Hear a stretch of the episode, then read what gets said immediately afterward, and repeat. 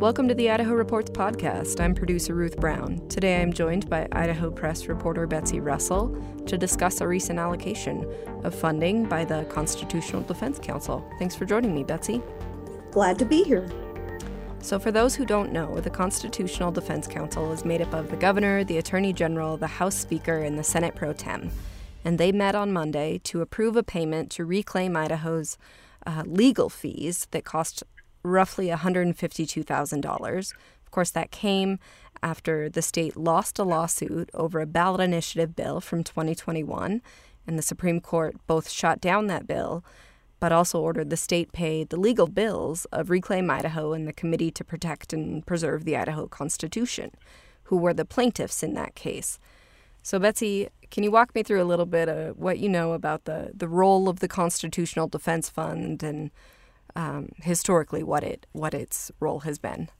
Sure. Um, the Constitutional Defense Fund was first set up by the legislature with the idea of defending state sovereignty um, mostly against federal incursions. And there were concerns about the nuclear waste issue and things like that. But over the years, it has mainly served to pay the legal fees of the winning side in cases where the state lost. And that's been true on legislation addressing numerous topics, including anti union legislation in 2016, the so called ag gag law that would have that tried to criminalize surreptitious filming of agricultural operations and uh, multiple abortion uh, laws and gay marriage. So that's kind of what this fund has mostly been used for. And since since they created it, the legislature has now set up another fund called the Legislative Legal Defense Fund, which is specifically just to the legislature. In this case, the legislature intervened when the state was sued. So both the state and the legislature were parties to the suit. And we're talking about those legal fees for Reclaim Idaho um, at 152,000. The legislature spent more than that just on its half of the state's unsuccessful defense in this case. Legislature opted to bring in outside attorneys, and as of this week, according to um, information that I obtained under the Idaho Public Records Act, and that will be on the front page of the Idaho Press tomorrow, um, that tally is now up to 196,117 dollars just for the legislature's defense. Um, so the state, in some ways, lucked out in only in paying less than that for the other side's entire case.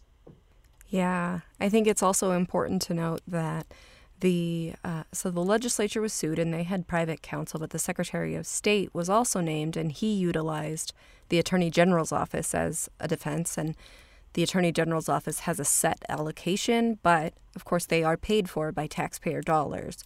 Right. So taxpayer dollars will pay for Reclaim Idaho, they'll pay for the legislature's private counsel, they'll pay for um, the Secretary of State's Attorney General's uh, defense, and then they'll also pay for the court system, of course. so that's true. And and of course we don't have numbers attached to the attorney general's cost for their case because that is the attorney general's job. The attorney general is the one designated by the Idaho Constitution to defend the state in cases like this. And and that is what they did. We just had these other expenses on top of that.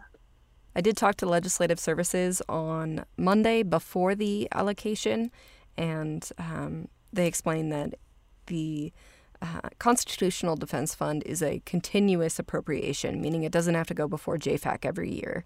And on Monday, the balance was $1.28 million, uh, but now that has 152000 less.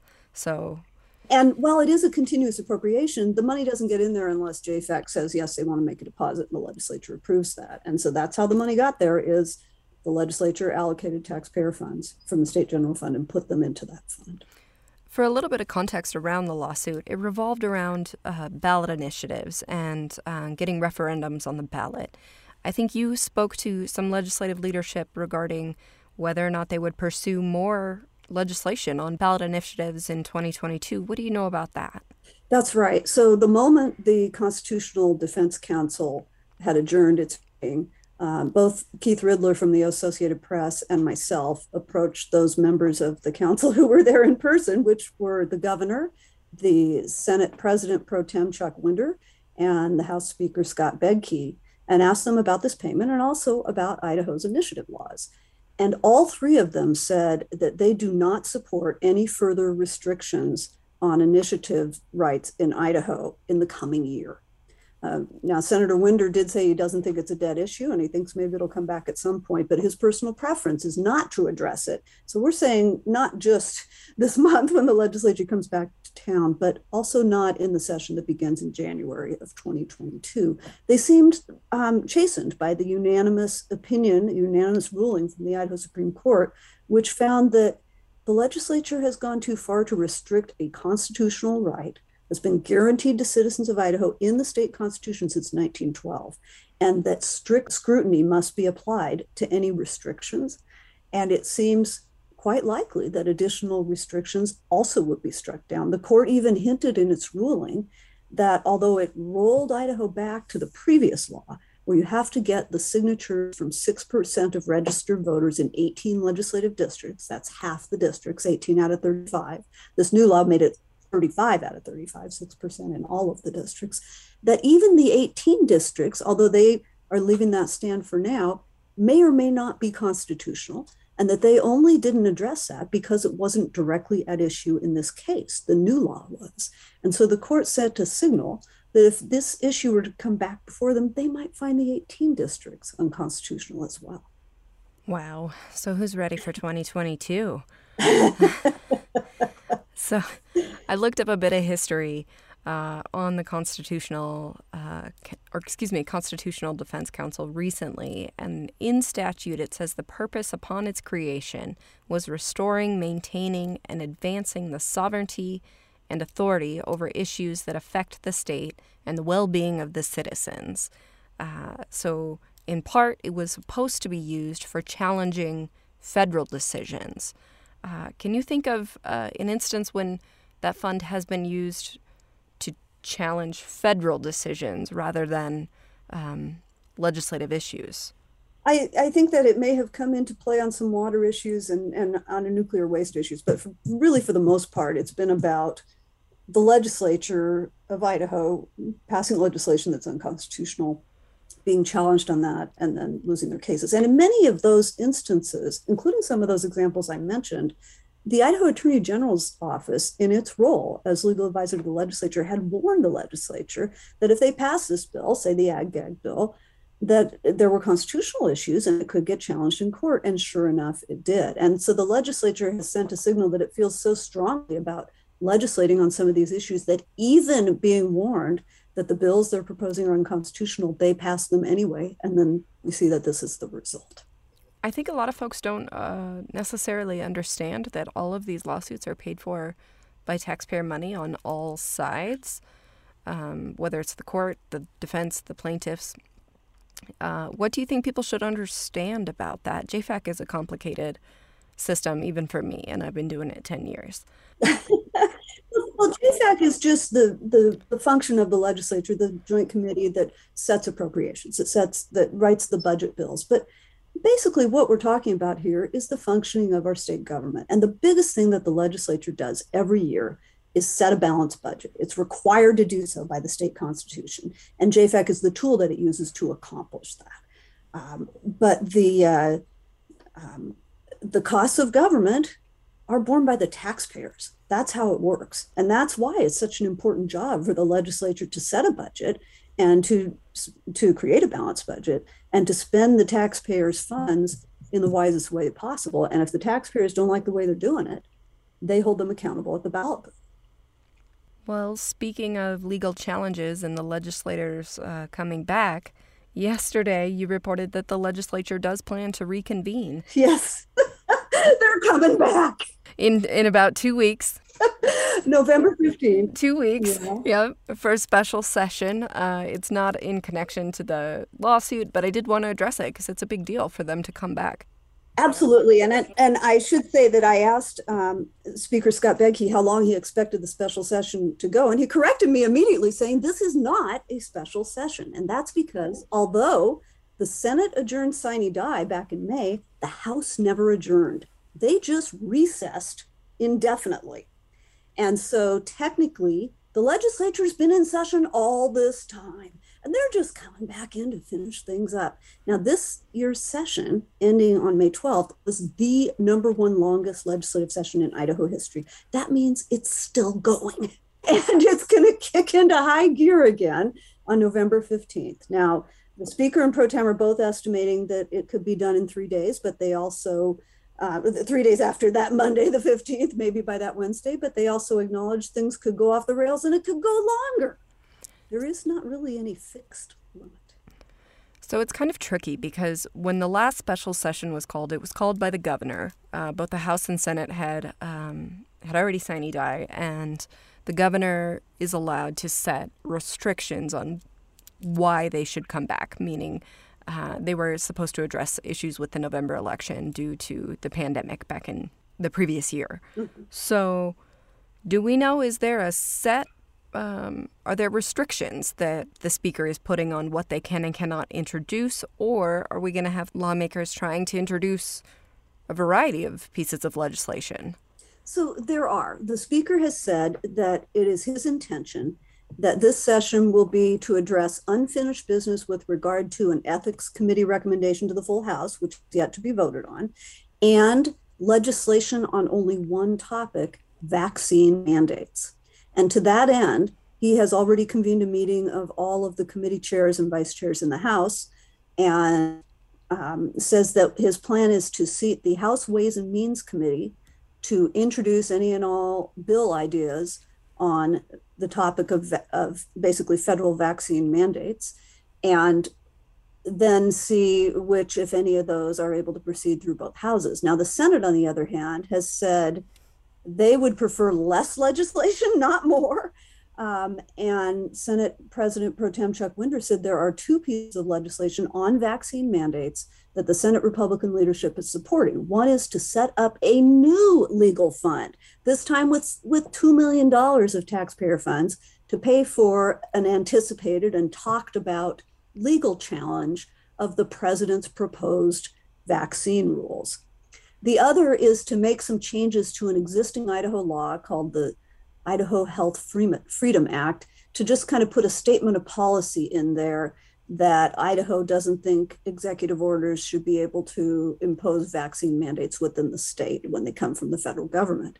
Um, there was a joint legislative interim committee that convened earlier and considered a variety of proposals on the topic of vaccine mandates, and they endorsed yet a different proposal um, one from Senator Steve Vick that proposed to make it a crime, a misdemeanor, for any public official in Idaho to in any way aid the Biden administration in carrying out its new vaccine rules.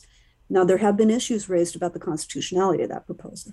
And Senator Winder said that he feels the two proposals that the Senate leadership is supporting are in line with Senator Vick's um, proposed legislation, although they're not exactly the same bill. So that's what we're hearing about at this point.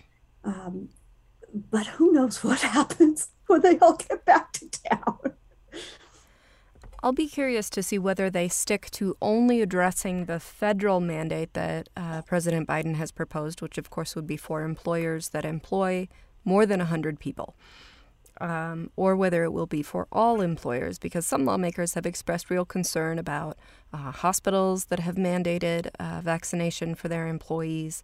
I know Micron and some other large employers across the state have mandated vaccinations for their employees. So it will be interesting to see whether they stick to only addressing the federal mandate or whether they address other employers. And I asked uh, Lieutenant Governor McGeachin a similar question when she was defending some uh, healthcare workers who didn't want to get vaccinated and uh, were facing the possibility of being terminated because they didn't want to be vaccinated. Uh, and the question I posed to her was about the fact that we are an at will state, meaning our employers can terminate us for any reason. Um, they can mandate what uniform you wear and uh, what hours you work, and as long as they're not doing something that is discriminatory, they can generally fire you for any reason. Um, and that's a, I think being an at will state is a very popular um, status for Idaho. But uh, Janice McGeachin, uh, I asked her about it, and she said she she supports being an at will state and she doesn't want to change that. But she doesn't support employers being to being able to mandate vaccinations for employees. And so I'm curious how they'll toe that line. How can you be an at will state but not be an at will state by mm. by not being able to mandate uh, vaccination status for employees. So it's an interesting question, and and both Keith Ridler from the AP and I did ask the speaker and the pro tem about this, whether the scope of this reconvened continued session include just the federal um, vaccine mandate, or whether it also might include potential restrictions on what private employers in Idaho could do. And both of them said that it was their preference not to get in in between the employer employee relationship and that they felt that is the Republican position. But Speaker Bedke did say he is sure that there are legislators who may want such proposals, and we may see such bills introduced. The question is whether they proceed beyond it, it to any point beyond simply being introduced. Sure.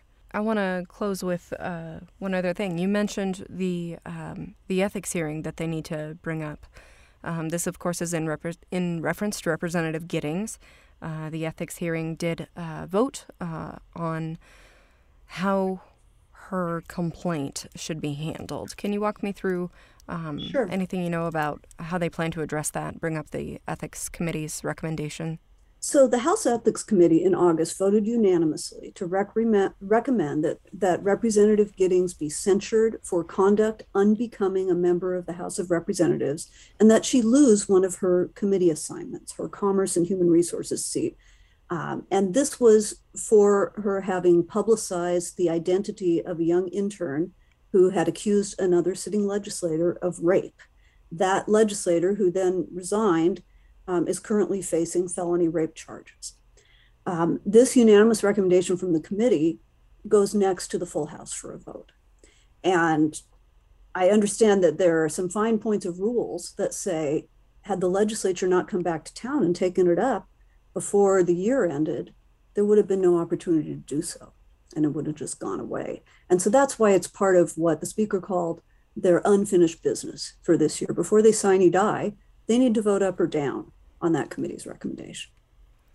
That's my understanding as well. I believe they only need a majority vote for a censure. Um, different kinds of reprimands require two thirds, but they need a majority vote for the censure. The representative that, well, former representative that was accused of assaulting the intern um, does await trial, and actually he has a court date on uh, Friday, October 29th, that Idaho Reports will cover, and so keep an eye on the blog for that. But until then, Betsy, I appreciate your time, and I'll see you in two weeks at the State House. Yeah, we just can't seem to get away from it, can we?